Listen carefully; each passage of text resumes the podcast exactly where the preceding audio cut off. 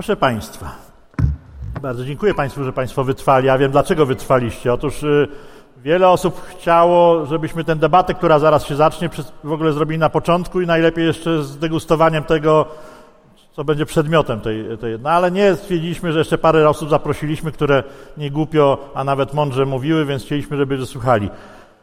No teraz na poważnie. Taki pozornie radosny temat wybraliśmy na koniec.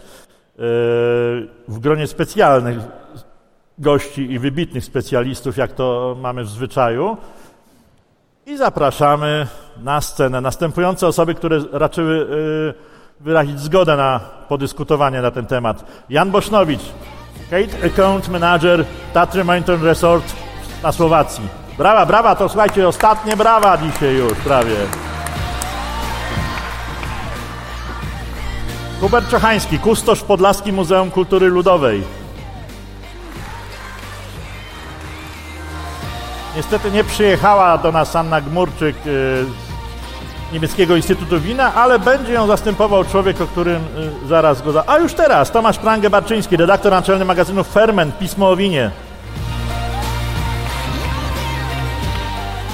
Rafał Stec, założyciel winnicy rodziny Steców. Andrzej Szumowski, prezes zarządu Stowarzyszenia Polska Wódka. Marlen, y, Marcin Różycki, wiceprezes Polskiej Organizacji Turystycznej. I Arletta Ziemian, współzałożycielka browaru Stumostów we Wrocławiu.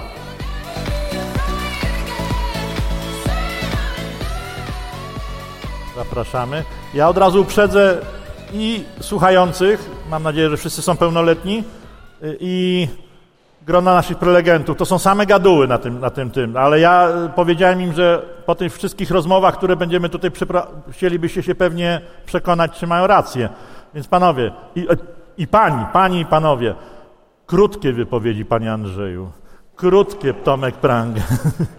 Krótko i węzłowate, w punktach. Mówcie tak, jest fajnie, tak i koniec. yy, Ja sobie też usiądę, bo wiecie. A czy można poprosić to zdjęcie tego, tego czegoś? Tej kanapy? Yy... Zacznę od Tomka, bo przyjechał najpóźniej, nie był wczoraj, na wczorajszym biforku, więc yy... Tomku, jeździsz po całym świecie, degustujesz wina, opisujesz je, ale, ale również yy, sądząc po zdjęciach, a poza tym byliśmy na kilku wyjazdach razem, yy, zwiedzasz okolice, jeśli jesteś w stanie oczywiście. Y, Zawsze jestem w stanie. No to, to właśnie tego się bałem. Czy wina są motorem promocji? Czy wina mogą być pro, y, y, motorem promocji? I, i podaj jakieś dwa, trzy przykłady takie wzniosłe. Wina są oczywiście motorem promocji i to w różny sposób, no bo z jednej strony kierują bardzo wiele e, jakichś miejsc, do których się jeździ, tak? Czyli mówimy tutaj o zorganizowanych na całym świecie ale również i w Polsce, o tym pewnie powiesz y, za chwilę, y, szlaki winiarskie, tak? Czyli mamy centrum informacyjne w jakimś miejscu, mamy wytyczony szlak, on biegnie od winnicy do winnicy, od winiarni do winiarni, ale bardzo często, znaczy nie bardzo często, zawsze przebiega również przez miejsca związane z kulturą, z historią danego regionu.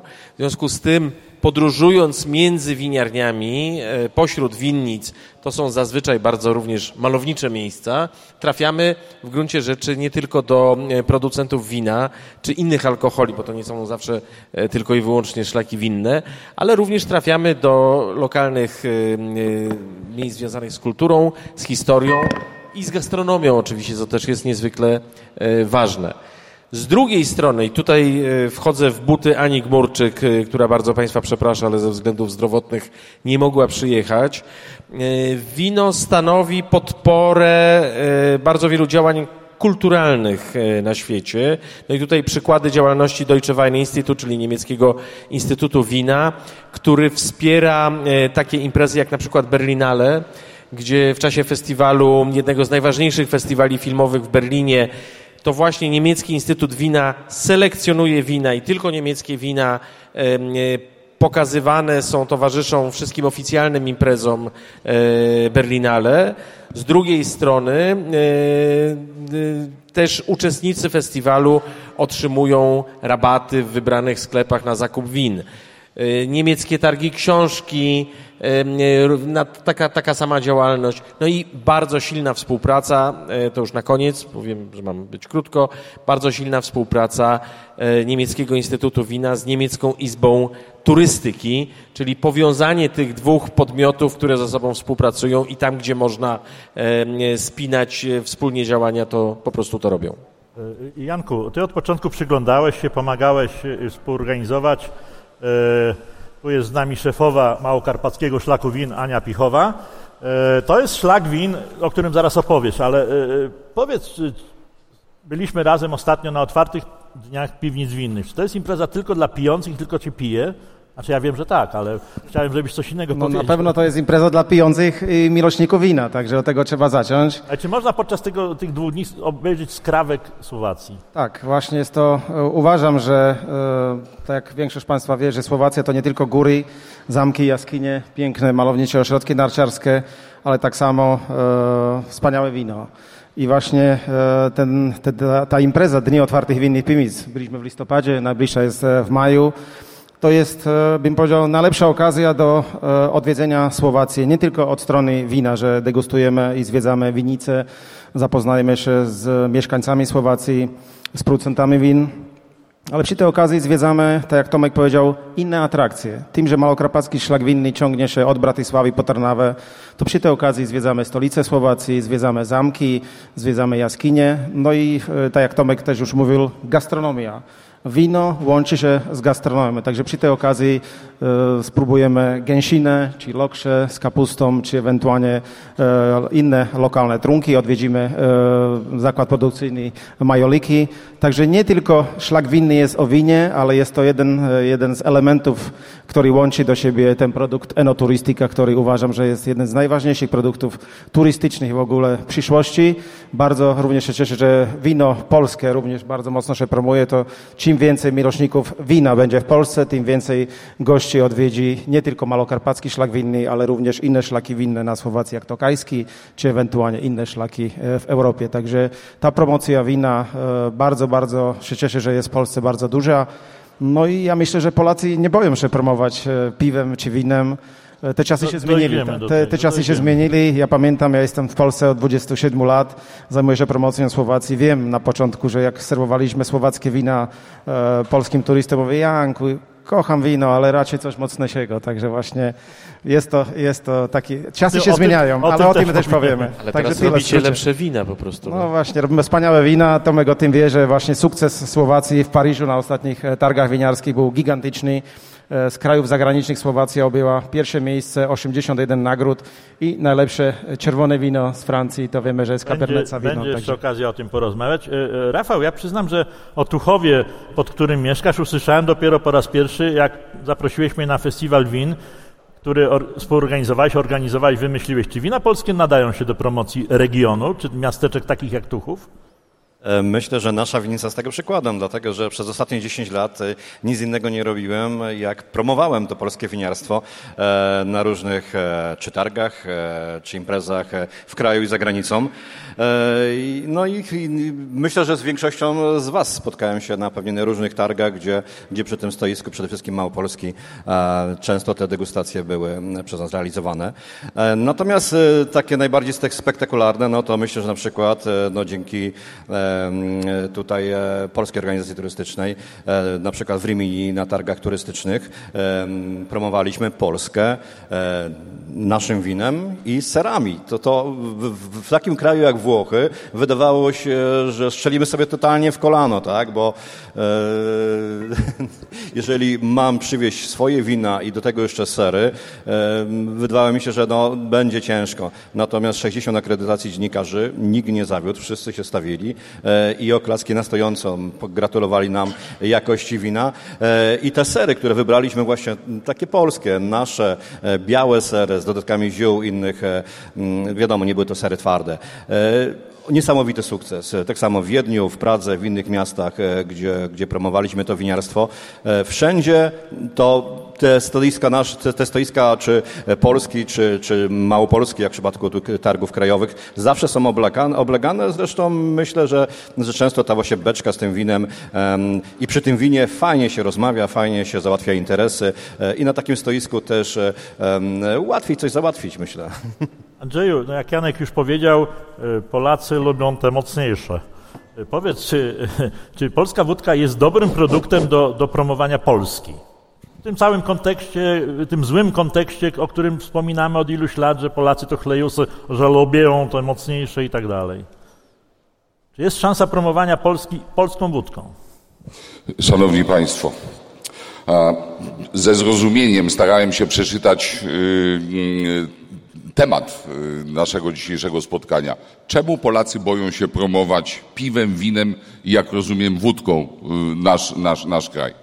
ale po tak wspaniałych wystąpieniach nie ukrywam, że czuję się trochę jak piąty mąż mm, Grażyny Szapołowskiej. Niby wiem, co powinno się zrobić w noc poślubną, tylko nie wiem, czy to będzie nadal interesujące. E, natomiast, e, drodzy, drodzy Państwo, e, może kilka tez, jak robią to inni i dlaczego my nie, tego nie potrafimy. Kilka krótkich tez.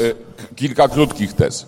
Proszę Państwa, alkohol alkohol jest elementem y, naszej cywilizacji, naszej kultury, tradycji, historii. Nie byłoby kultury śródziemnomorskiej, gdyby nie było oliwy i wina.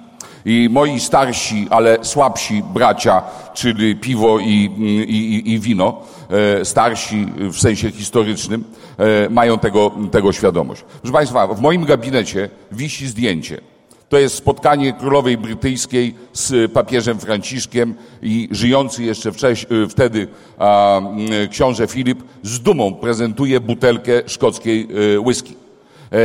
E, jemu wolno. Natomiast kiedy ja zobaczę polskiego ministra, polskiego prezydenta, już nie mówię z wizytą u, u y, papieża, ale z dumą prezentujący, proszę Państwa, nasze narodowe trunki. Quiz dla Was, quiz. E, kiedy miał miejsce pierwszy VIP-owski międzynarodowy event w naszym kraju? Zjazd Gnieźnieński. Co wtedy powiedział Otton III? Że Polska jest krajem mlekiem i miodem płynącym. I to nie był miód do smarowania chleba, tylko ten, który później pił Onufry e, Zagłoba. Mamy wspaniałą tradycję. Gdzie jest polski miód?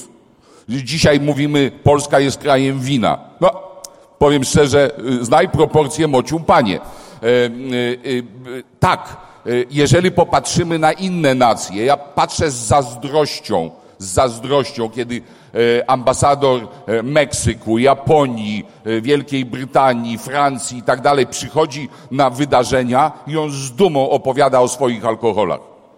My mamy, z czego to wynika? Proszę Państwa, z kompleksów, z niewiedzy, i z tego, że chcemy być święci od papieża. Jest takie w Polsce powiedzenie. Nie, alkoholu nie będziemy tykali. A teraz uwaga, niech prze, przemówią liczby. Y, w świadomości obcokrajowców Polska kojarzy się z Janem Pawłem II, około 50% y, obywateli świata kojarzy z Polską. Dalej jest niejaki Robert Lewandowski y, i potem jest polska wódka. Wałęsa, Solidarność, Chopin są za są po. A zatem mamy produkt, Wally Ollins, wielki guru brandingu światowego, e, powiedział w 2004 roku, jedyną polską marką globalną, to znaczy wszędzie, kojarzoną z Polską i cenioną za wysoką jakość, jest polska wódka. Kropka. A zatem, a zatem, jeżeli innym to wychodzi, to nie mówmy już, bo słuchać tego y, chatko, y, że nie powinniśmy się wstydzić. Nie, nie, proszę Państwa. Jesteśmy dumni, że mamy polską tequilę, że mamy polski koniak, że mamy polskie sake. To jest polska wódka. E, ale żeby to zrozumieć, to nie trzeba przyjeżdżać tutaj do Łodzi. Wystarczy pójść do Muzeum Polskiej Wódki, żeby tego, e, te, tę treść, e, to, ten ukłon w stronę 500-lecia, 500 lat tradycji polskiej wódki zrozumieć i docenić. Y, w, y, w połowie lat 90. E, węgierski minister odpowiedzialny za kulturę i, i promocję Węgier za granicą e, posadził, tak jak wy, e, wybitni specjaliści, posadził ich w jednym miejscu i mówi, to jest prostopadłościan, to jest Hungarian National Gift Box. Czym go wypełnicie? I co się okazało? Znalazły się tam tokaj, unikum, węgierska porcelana i oczywiście salami. My nie jesteśmy w stanie stworzyć marki, którą byśmy wszyscy bez wyjątku promowali. Ja się cieszę, że dzisiaj e, z tej sceny e, prezentowali się e, i treści wybitni przedstawiciele portów lotniczych.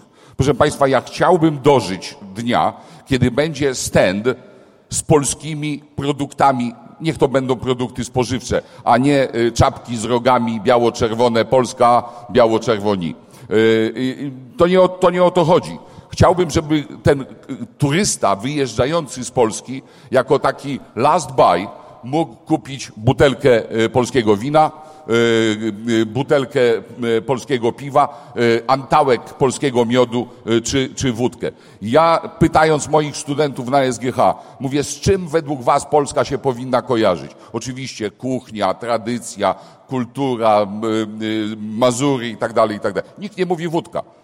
Ale kiedy mówię, wyjeżdżacie za granicę i co ze sobą weźmiecie w prezencie? No oczywiście butelkę wódki. Y, więc y, stwórzmy, jesteśmy jedynym krajem, uwaga, z trzydziestki, z czterdziestki najbardziej rozpoznawalnych krajów świata, który nie stworzył strategii budowania wizerunku kraju w oparciu o narodową kuchnię, narodową kuchnię i proszę Państwa narodowe y, trunki. Wstydu się najadłem, y, kiedy obchodziliśmy dziesięciolecie wejścia Polski do Unii Europejskiej. Y, I w Brukseli wielkie przyjęcie dla śmietanki, kremu ze śmietanki. I proszę Państwa, y, był tam bar z polską wódką mojego stowarzyszenia, ale zgadnijcie, jaka kuchnia była serwowana. Stawiam butelkę temu, kto zgadnie. Tajska. Za coś takiego, proszę Państwa, to jest pluton egzekucyjny. E, e, zwiększamy moc, zwiększamy moc, Andrzeju, jeśli po, pozwolisz.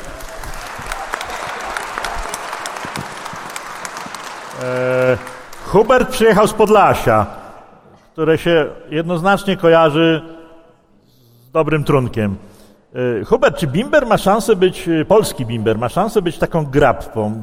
E, Grab y, pewnie niektórzy z Was pili we Włoszech, no, jest gorsza od naszego bimbru. Słowo bimber chciałem zauważyć, że świetnie wypowie turysta i niemiecki, i chiński. Ręce se połamie na tym, żeby pojechać do Rzeszowa, za przeproszeniem. Natomiast Bimber poprosi. Czy Bimber ma szansę być takim motorem promocyjnym nie tylko Podlasia, ale żeby można było go kupić, nie wiem, y, w kościelnym kiosku, y, no może przesadziłem, w sklepie spożywczym, y, w sklepie z pamiątkami, że płynę kajakiem, podpływam gdzieś tam hańcą, a tam babuszka stoi i no to może jednak bimberek. Jak to jest? E, myślę, że ma, dzień dobry Państwu, myślę, że ma szansę pod warunkiem, że zostałyby przyjęte pewne rozwiązania prawne, mhm. które pozwoliłyby e, wyjść producentom z szarej, z czarnej strefy. W 2010 roku taka komisja sejmowa Przyjazne Państwo pod kierownictwem niejakiego Palikota Janusza przedstawiła projekt ustawy, która zakładała możliwość e, wypędu własnej gorzałki przez gospodarstwa agroturystyczne, włączenie tego niejako w działalność rolniczą. Tak jak to ma miejsce w Niemczech, tak jak to ma miejsce w Austrii, tak jak to ma miejsce na Bałkanach. Niestety ta ustawa nie była nawet procedowana później w Sejmie, ale ona y, próbowała jakby sankcjonować y, y, te możliwości i dawać możliwość palenia gorzałki gospodarstwom agroturystycznym. I myślę, że brak tych rozwiązań prawnych niestety skutkuje tym, że samogon bimber, zresztą mamy cały szereg synonimów dla słowa bimber samogon, mamy na przykład chłopską drogę, czarpegieru, łzy sołtysa, księżycówkę, kieratówkę. Nie mamy tyle czasu. Tych, syno, tych synonimów jest mnóstwo. I tylko odpowiednie rozwiązania prawne, e, które jakoś, e, które jakoś nie są podejmowane, mogą ten stan rzeczy zmienić. Troszeczkę schodzimy procentami, ale ta, czy, czy Polacy w ogóle mogą konkurować i piwami, i browarami takimi znanymi w całej Europie z Niemcami, Czechami, Słowacją? Ja myślę, że śmiało mogą. E, ja może zacznę od tego, że jestem z Wrocławia i ja zawsze będę mówić w kontekście Wrocławia i Dolnego Śląska i nie bez powodu wybraliśmy Wrocław właśnie, e, żeby otworzyć, o macham tutaj, bo tu też widzę Pani i trochę tych ludzi z Wrocławia tutaj jest. E, piwo jest częścią kapitału kreatywnego Wrocławia i śmiało my w tej chwili nie tylko produkujemy na miejscu, ale też dostarczamy za granicę, możemy śmiało promować zarówno nasz produkt za granicą, nie mamy się jak to pan powiedział, czego wstydzić, że nie lubi tego słowa, tak? Nie. Mamy być dumni. My jesteśmy dumni, dumni z tego, że robimy piwo wysokiej jakości. Piwo, które promuje nie tylko nasz produkt, ale też region, ponieważ Wrocław wybraliśmy nie bez powodu. Tutaj było kilkadziesiąt browarów kiedyś. W tym momencie zaczęliśmy odbudowywać tą tożsamość. Wrocław jest niesamowitym miejscem, bo jest bardzo dużo festiwali piwnych się odbywa, jak Wrocławski Festiwal Dobrego Piwa, jak e, Birgit Madness, który niedługo pod koniec e, kwietnia się odbędzie. Współpracujemy z różnymi różnego rodzaju instytucjami i firmami, współpracujemy z lotniskiem wrocławskim. I tak, można zabrać prezent z Wrocławia, nasz rodzimy, regionalny produkt, jakim jest piwo ze sobą, tak? Więc no, to jest super. Mamy oprócz tego, współpracując e, tutaj też e, z marszałkiem, e, mamy szlak piwa i wina, gdzie promujemy nie tylko piwo, ale też promujemy gastronomię, to co mamy najlepszego w danym regionie. Ponadto jesteśmy też jakby członkiem wrocławskiej organizacji turystycznej. To Agnieszka była wcześniej, też ładnie opowiadała i promowała. Więc mamy naprawdę dużo, duży potencjał, dużo kontentu na terenie Wrocławia Dolnego Śląska, gdzie możemy e, śmiało konkurować. Mamy też największą liczbę browarów, jeśli mówimy o browarach kraftowych, bo my, ja akurat reprezentuję browar e, kraftowy. E, to jest oczywiście niewielka procent, e, procent rynku, bo w tej chwili chyba jeden do dwóch, wydaje mi się. E, więc no, ja jestem dumna, tak, jeśli chodzi o, o piwo. Jeździmy po świecie, robimy kolaboracje z największymi browarami na świecie. Jesteśmy w stanie ściągnąć e, najlepsze browary. Właśnie współorganizujemy ten Birgit Madness, który się odbywa pod koniec e, kwietnia i ściągamy browary ze Stanów Zjednoczonych, z Europy, którzy przyjeżdżają do nas, którzy wymieniają się doświadczeniem. Tworzymy wspólne produkty, promując nie tylko nasz region, ale też inne regiony. Zresztą Wrocław jest świetnym miejscem do tego, żeby promować taką różnorodność. To, to słowo chyba dzisiaj padło podczas E, podczas tutaj e, wykładów czy, czy debat. Także tak, jak najbardziej. E, Marcin, przeglądałem stronę POTU przed tym spotkaniem. No, czasami trzeba takie rzeczy przeglądać. I tam brakuje tego, o czym powiedział Andrzej, o czym wszyscy mówimy. Tam powinien w prawym górnym rogu albo w prawym lewym być rysuneczek polskiej wódki, kraj wódką, miodem, piwem płynący. Zapraszamy do Polski, bo to nie tylko Mazury, cud natury i inne rzeczy kolokwialnie powiem, oklepane. Każdy kraj potrafi o sobie coś powiedzieć, że mamy piękne góry, piękne jeziora, piękne morze i tak dalej. Natomiast y, jak wysłuchałeś tych głosów uważnie, widziałem, e, czy nie wstyd ci, że nie jesteśmy dumni z alkoholi, również pod względem promocji e, turystycznej? Ja już nie będę opowiadał tej anegdoty, którą opowiadam, dlaczego tę w ogóle, albo opowiem. Na targach ITB w Berlinie jedyne stoisko polskie, które się nie promowało polskim alkoholem, znaczy jedyne stoisko narodowe to była Polska. Heineken był naczelnym barem y, y, w, Holandii. Na winach y, niemieckich, to, to jeszcze powiemy, każdy najmniejszy land wystawia swoje królowe wina, które nie polewają kubkami, tylko opowiadają o tych winach, są przepięknie ubrane w regionalne stroje. Na razie się obroń, Marcin. Najpierw powiem e, koniec z przyjaźnią. Oczywiście. Później powiem, trudno się będzie odnieść do takiego przedmówcy jak Andrzej, czy wszyscy, mówię ostatni. E, chciałbym się najpierw odnieść do historii. Historia to a mówi, y, każdy z nas pamięta dobrze, bo jesteśmy w takim wieku, że na pewno każdy z nas pamięta, co to było Dzień Matki Boskiej Pieniężnej. Taka była kiedyś kultura, e, to było tak zwane picie. Wczoraj Andrzej zwrócił mi e, uwagę, że nie pijemy, my tak naprawdę konsumujemy alkohol. E, to ma naprawdę ogromne znaczenie, bo kultura naszego picia się znacznie zmienia i może dlatego warto już przestać mówić o piciu, piciu na umór i zaczyna się tworzyć po prostu nowa kultura konsumowania czy degustacji alkoholu. Czy mamy się czego wstydzić? No nie, no absolutnie nie mamy się czego wstydzić. Jeżeli chodzi o wina, znowu kawałek historii początki naszych winnic to X wiek. Dolnośląskie, yy, bodajże to jest XVI wiek, jak dobrze pamiętam, to jest 750 hektarów winnic. Oczywiście yy, później tańsza produkcja na południu yy, Europy wypchnęła naszą nieco droższą, mniej nasłonecznioną produkcję win, ale znowu wracamy takie winnice jak, e, może nie powinienem e, mówić nazw, ale tu Rafała, czy Turnał, czy Wieliczka, to naprawdę czołówka. Pamiętajmy o naszych szampanach. Szampany doskonała Nie produkcja. używajmy tej nazwy, bardzo proszę. Nie używajmy tej nazwy, nie mamy szampanów w Polsce. No, oczywiście, wina musujące. Ja bardzo przepraszam, e, trzeba uściślić, ale a propos tego e, słowa szampan, e, pamiętam historię bardzo dobrze jednej z winnic naszych polskich, którzy specjalnie tego użyli i doskonale się wypromowali na tym, gdzie później dostali uwagę, że muszą zmienić tą nazwę. Doskonały szampan. Nie będę już więcej używał nazw. Ale wracając do tematu, jeszcze jest ustawa. Ustawa o wychowaniu w trzeźwości.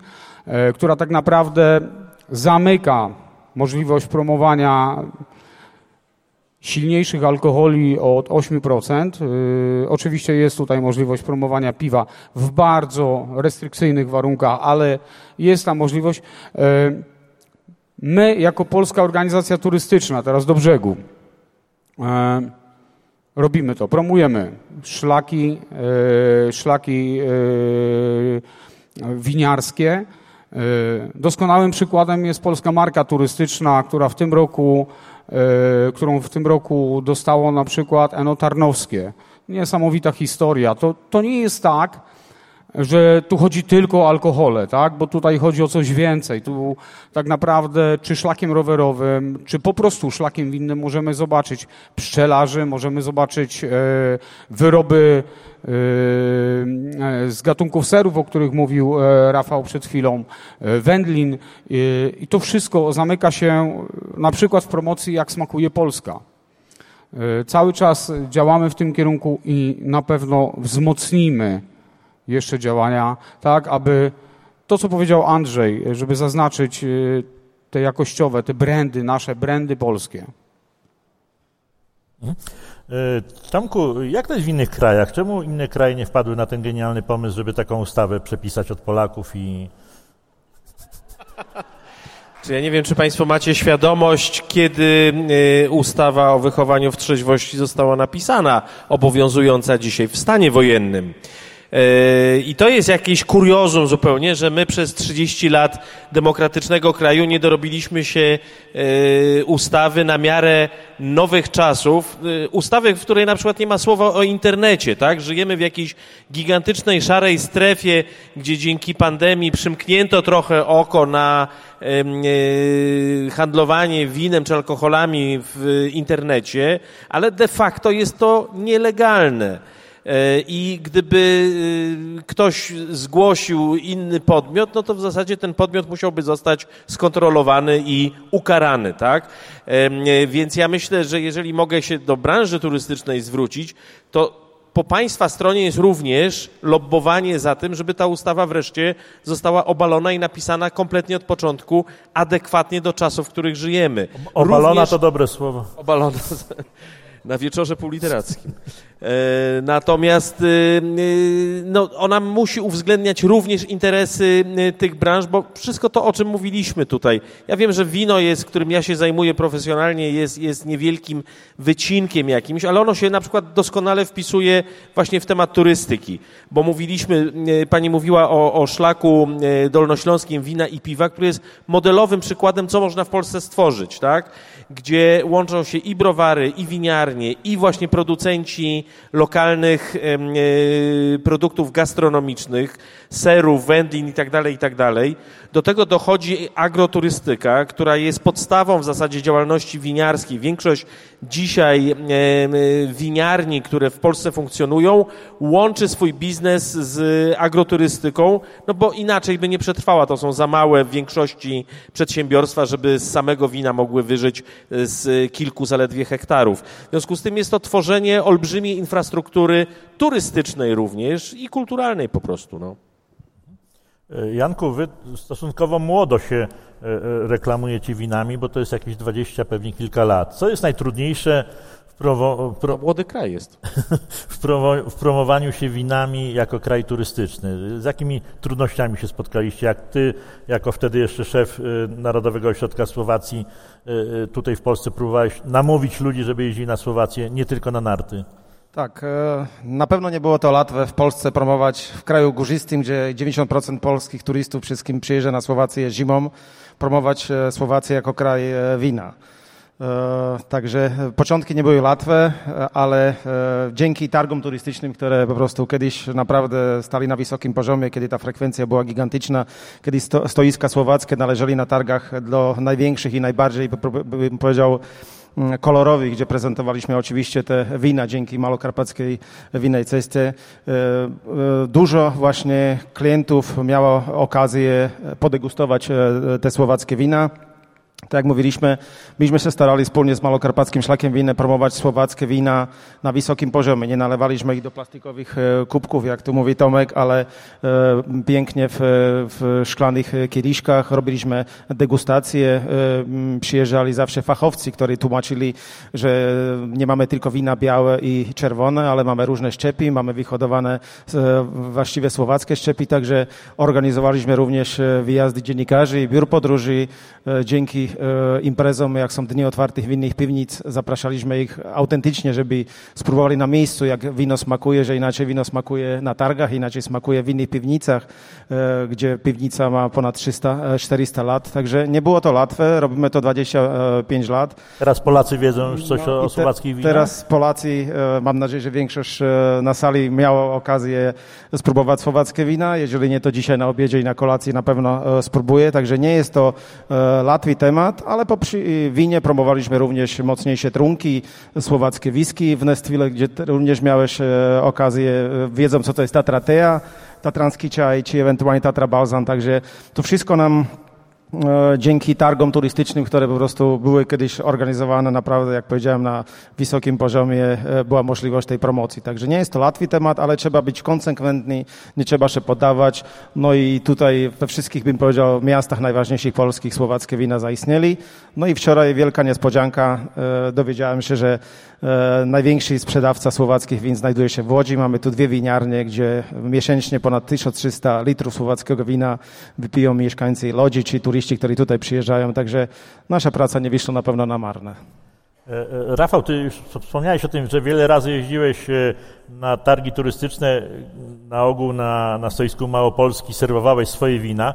Jak ludzie chodzący, nawet Polacy po, po, po, targach odbierali te wina i czy w ogóle kojarzyli Tuchów, Tuchów polskie wino? Nie patrzyli trochę na ciebie jak takiego, wiesz, misia polarnego, który latem usiadł i coś sprzedaje?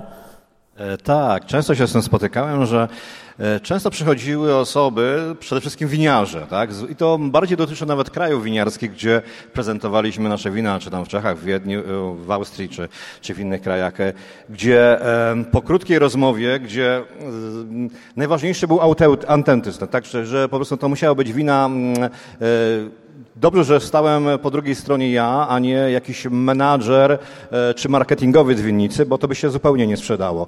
E, bardzo szczegółowe pytania odnośnie winifikacji, odnośnie procesu, e, uprawy i często na przykład miałem taką sytuację w Wiedniu, gdzie jeden do drugiego powiedział, Tak, słuchaj, to on faktycznie zrobił, to on to zrobił te wino, tak? Także e, e, może, ja wiem, że w przypadku e, takich e, e, powiedzmy większych winnic jest to raczej niemożliwe, e, ale właśnie e, obroni, zawsze broniliśmy się tą e, właśnie naszą małą mikroprodukcją, gdzie e, sami przygotowujemy sadzonki, sami sadzimy winorość, sami zajmujemy się krzewami, zbieramy i sami robimy z tego wino, nie korzystając z enologów, tylko to jest takie nasze autentyczne. A czy Tak? ty kiedyś liczyłeś, ile osób dzięki tobie dowiedziało się o Tuchowie?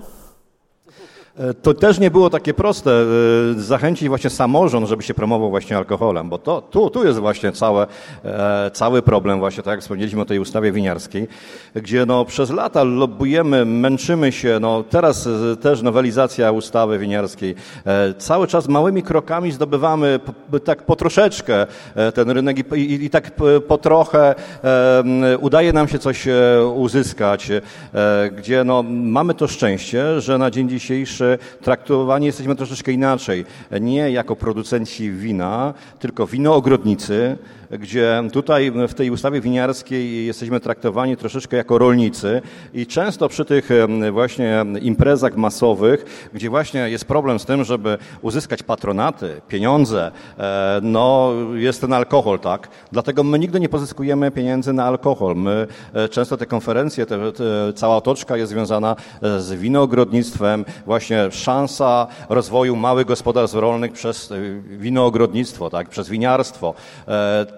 No niestety, musimy troszeczkę, no, no, no, gdyby ta ustawa nieszczęsna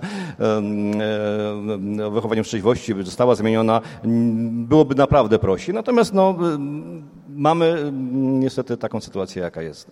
Andrzeju, ty, ty wielokrotnie cię słuchałem, jak mówisz o wódce i ty wprowadzasz y, y, rozmowę czy mówienie o wódce na troszkę wyższy poziom, taki jak powinien być, czyli podkreślasz, że nie picie, a degustowanie i niekoniecznie chlanie. Y, Dzisiaj ci, którzy z Państwa dotrwają i będą na, a mam nadzieję, że wszyscy, na afterparty, zobaczą stoisko Muzeum Polskiej Wódki. Do tej pory czegoś takiego nie było w promocji w Polsce. E, Winiarze czasami się wystawiali, tak jak Rafał, a wódę to wiecie, tam z torby, z plecaczka odbić i lufa, nie? Natomiast y, zobaczycie Państwo, bo stoisko polskiej wódki już było u nas na forum w Warszawie.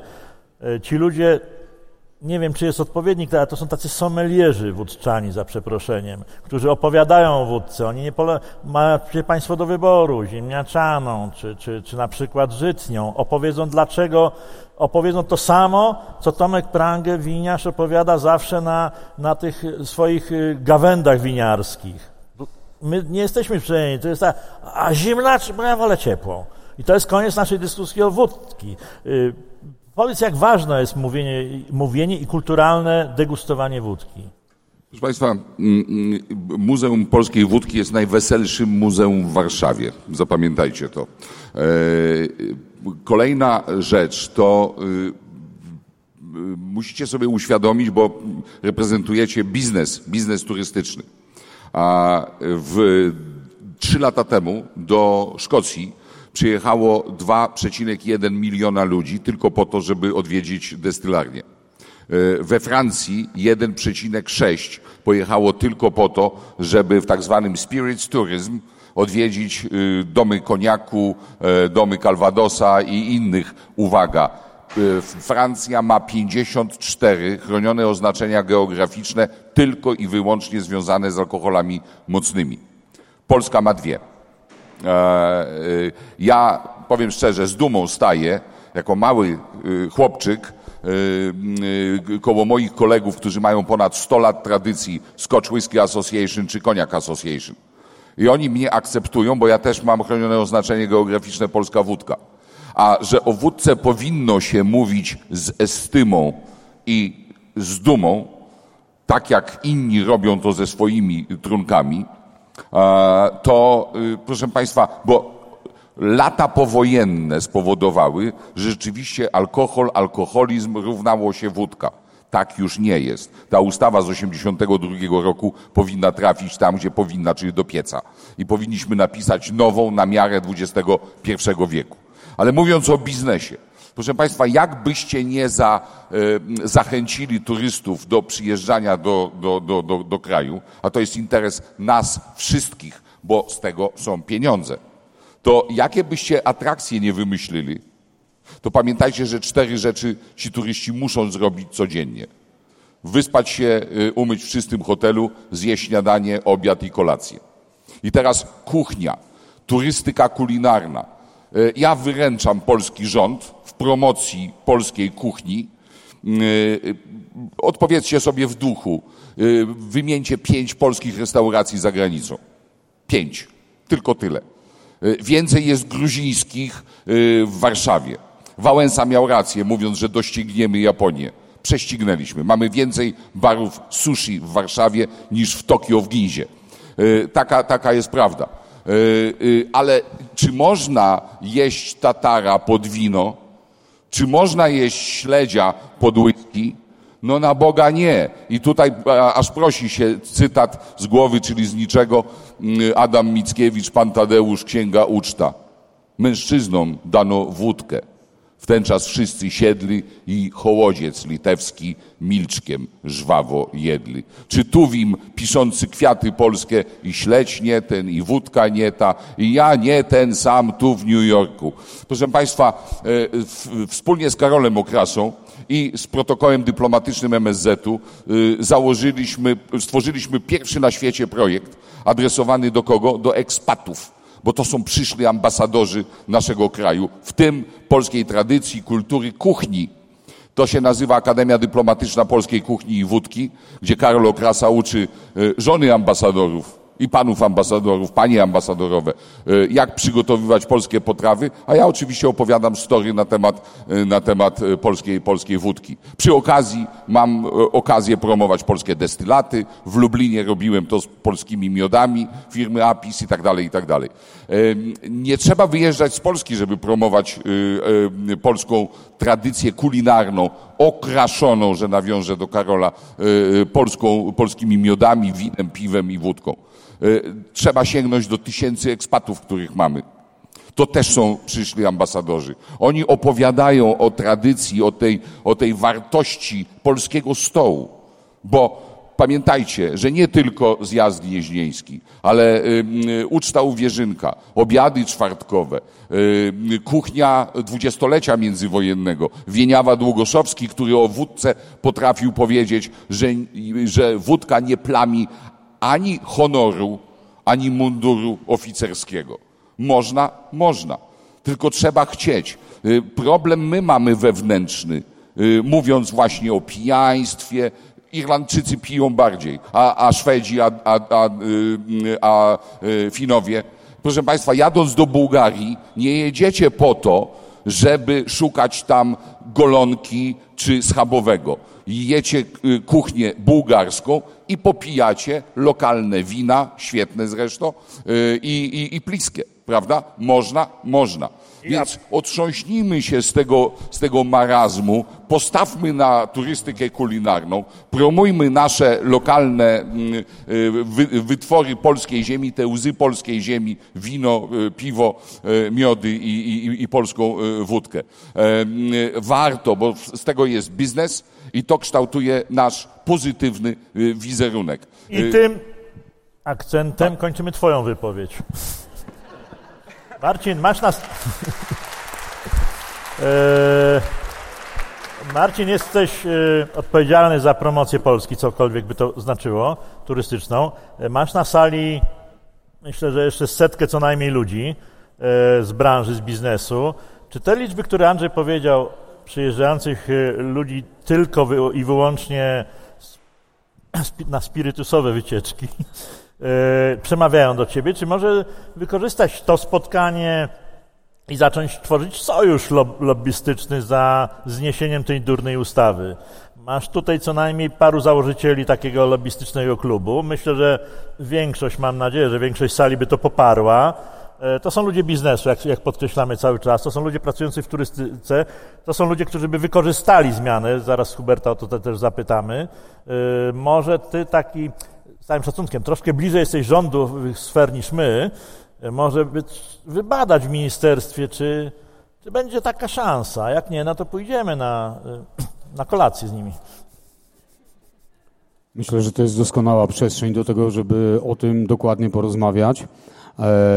E, na pewno poruszę ten temat z panem ministrem i a, to jest e, tak naprawdę to mm, powiem szczerze, ostatnio byłem w Izraelu i wraca, jadąc w sumie do Tel Awiwu, lecąc do Tel Awiwu, leciałem z grupą turystów e, z Izraela, ludzie około 30 roku życia.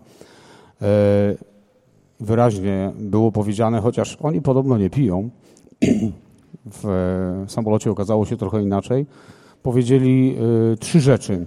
Po pierwsze, u nas jest tanio. Po drugie, bardzo dobra kuchnia. Y, ja tutaj mówię y, o tej kuchni tak szeroko w kontekście alkoholowym, bo chyba mogę dzisiaj powiedzieć tutaj bez ogródek. I trzecia, bardzo dobra zabawa. Myślę, że to jest wystarczający asumpt do tego, żeby rzeczywiście podjąć ten temat i ewentualnie po rozmowach e, z najwyższymi e, stworzyć zespół, e, który ewentualnie mógłby stworzyć jakiś projekt do tego, żeby ewentualnie zrobić zmianę, albo jak powiedział Andrzej, wrzucić to tam, gdzie jest tego miejsce i dokonać y, przełomu tak naprawdę rozwiązującego ręce nam wszystkim. Hubert, jak to jest na Podlasiu? Jak przyjeżdżają turyści, pytają o bimber, słyszeli o bimber, wchodzą do twojego muzeum, a jak to się tak naprawdę robi, panie szefie?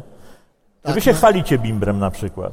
Tak, my w 2008 roku podjęliśmy wątek obecności samogonu w kulturze ludowej regionu, myślę też w kulturze narodowej i zorganizowaliśmy wystawę Leśna Gorzelnia, która to wystawa cieszy się niesłabnącym powodzeniem e, i wśród turystów znajdują się tacy, którzy przyjeżdżają tylko tę wystawę oglądać. E, nie interesuje. Ona jest z degustacją, czy jest taka teoretyczna? Do, z degustacją jest tak, że oni docierają, docierają do... do się Tak, do, jadą w teren i docierają do producentów. Mamy na Podlasiu szkoły bimbrowe, mamy szkołę leśną. Adres potem podamy. Mamy szkołę leśną z okolic Gródka Michałowa i Walił, taki trójkąt bermudzki, gdzie ludzie docierają, znikają. znikają, można powiedzieć. Mamy szkołę podmiejską z okolic Czarnej Białostockiej. Musicie e, wiedzieć, że to jest Puszcza Knyszyńska, obszar Puszczy Knyszyńskiej. W ogóle Bimber na Podlasiu ma związek z, z, z, warunkami środowiskowymi tego regionu polskiego. Współcześnie to jest prawie 30% województwa, to są obszary leśne, zwarte kompleksy leśne, Puszcza Knyszyńska, część Puszczy Białowieskiej, Puszcza Augustowska, które to puszcze, które to warunki stwarzają doskonałą. E, jest gdzie się schować, o to chodzi, tak? Jest możliwość ukrycia e, produkcji.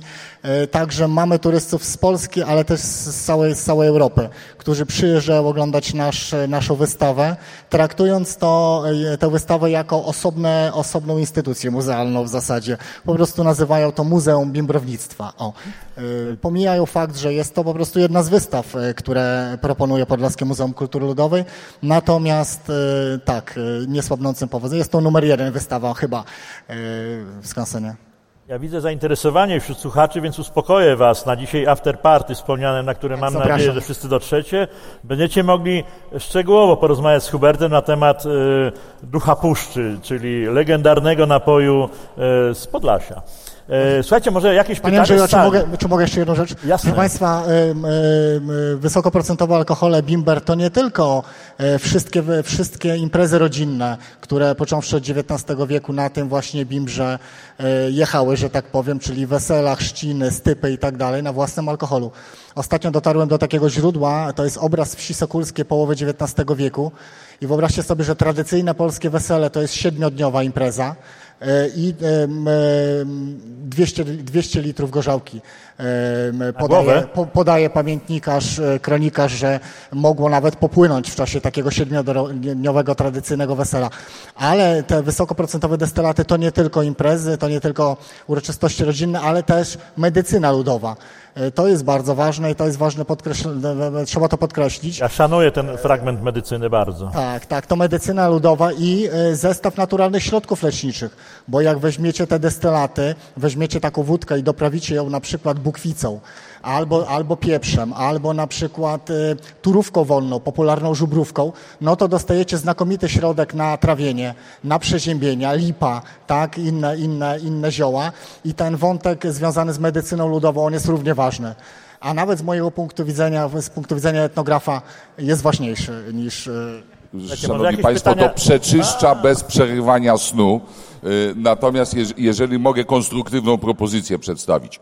Proszę Państwa, y, ponieważ dziękuję Ci Marcin za te słowa, że y, y, właściwe sformułowania będą skierowane do ministra, ale ja uważam, proszę Państwa, że powinniśmy rzeczywiście zawiązać jakąś koalicję i to wspólnie z Kowrem, z POTem, z Instytutem Adama Mickiewicza, z PIT-em, z polską dyplomacją, z PAIChem. Portalem po- waszaturystyka.pl. tak, żeby porozmawiać, słuchajcie, o tym, co możemy wspólnie zrobić, nie tracąc tego e, ducha odpowiedzialności za, e, za konsumpcję alkoholu. I kończąc, ch- pozwólcie, że malutki wierszyk. W całej Europie wszyscy wiedzą, od Morza Czarnego do La Mancha, że w Polsce tylko dzieci jedzą, dorosły zakąsza.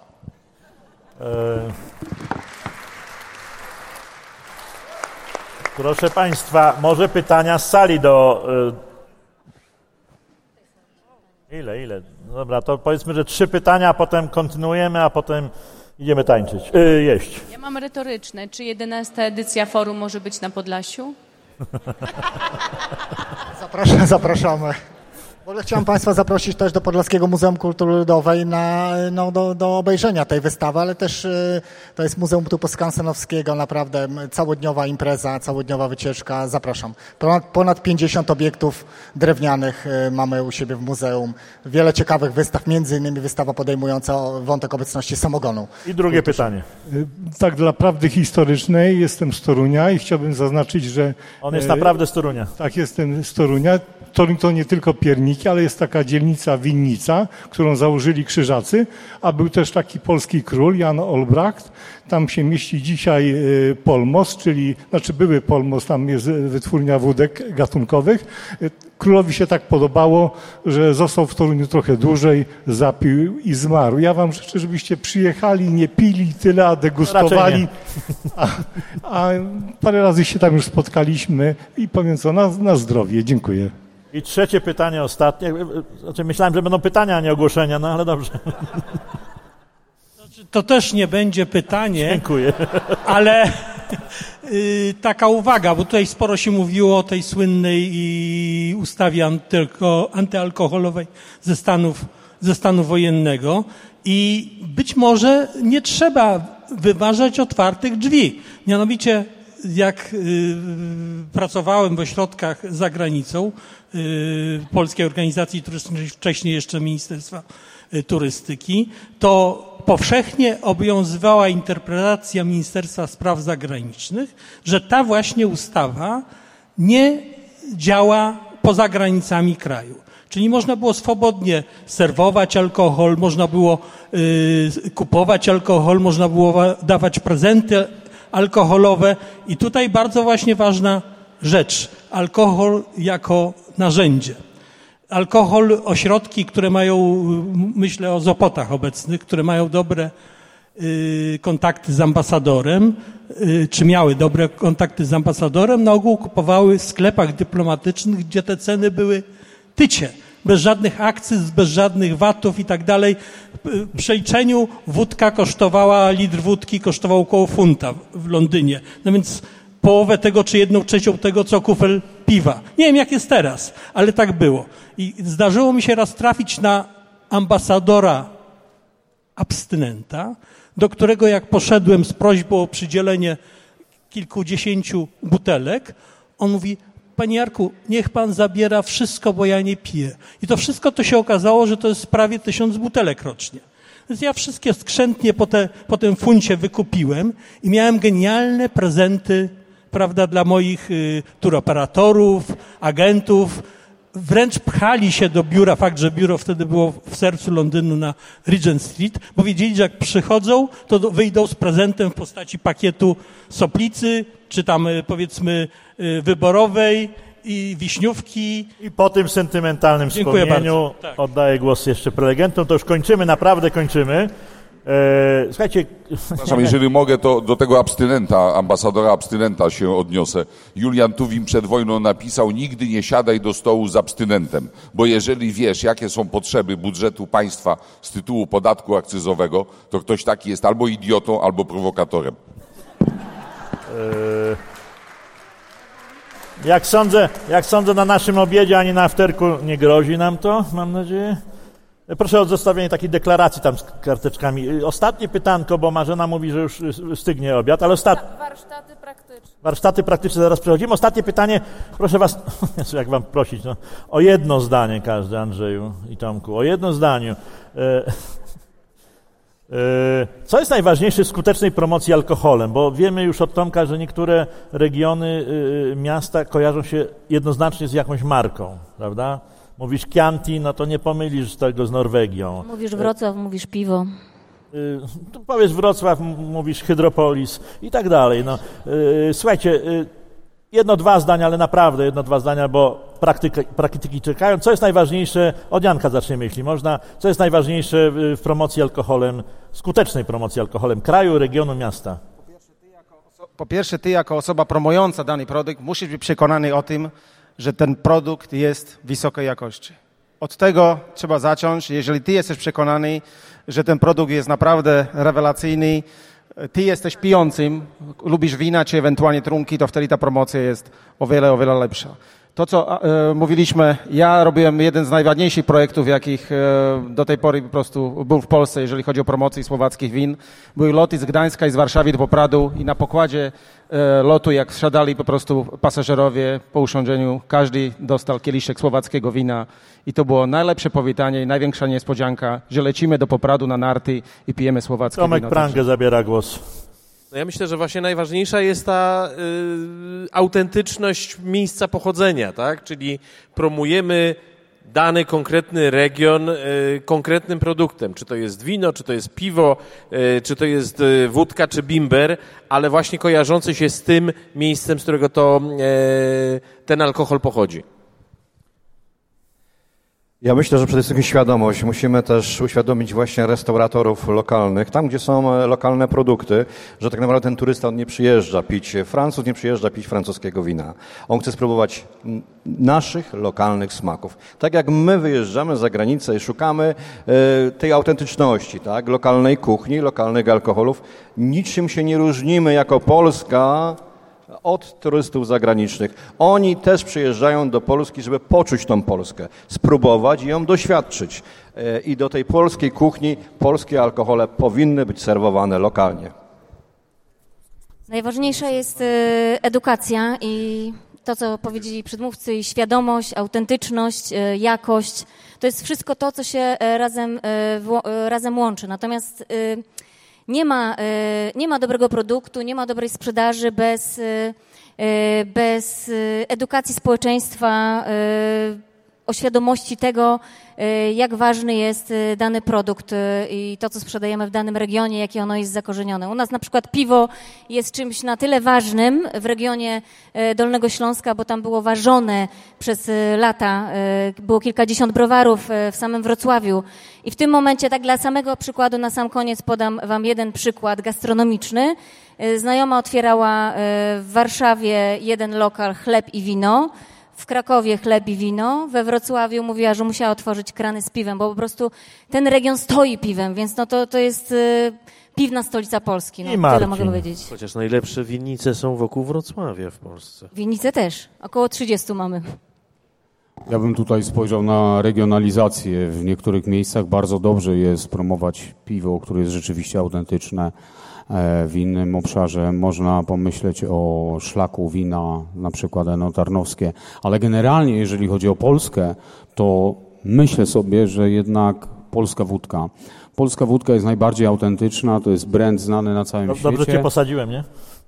E, no tak, z Andrzejem znamy się 15 lat, także, także bardzo dobrze mnie posadziłeś. Wydaje mi się, że to jest e, coś, co wyróżnia nas, tak jak e, Andrzej wspomniał, tequila w Meksyku czy sake w Japonii. I Andrzej? Właśnie w marketingu jest takie, mm, y, taka zasada: wyróżnij się albo gin. Liczy się pomysł. Pomysł, e, tradycja, tradycja stołu. Proszę Państwa, mamy takie piękne dwa słowa. To jest słowo uczta i biesiada. Większość decy- decyzji dotyczących losów świata zapadała przy stole. A wielki francuski dyplomata Talleyrand powiedział kiedyś takie zdanie: Dajcie mi dobrego szefa kuchni, a wynegocjuję dla Francji korzystny traktat. I zapewniam Was, że nie, nie, nie jedli wyłącznie, ale też e, popijali. I ponieważ e, y, tak gór, górnym C zakończę, dla tych wszystkich talibów, którzy mówią, że nie, alkohol, apage, satanas, Proszę Państwa, Jezus Chrystus w Kanie Galilejskiej wodę w wino, a nie w jogurt zamienił. I używając języka Jana Pawła II, nie lękajcie się. I Hubert.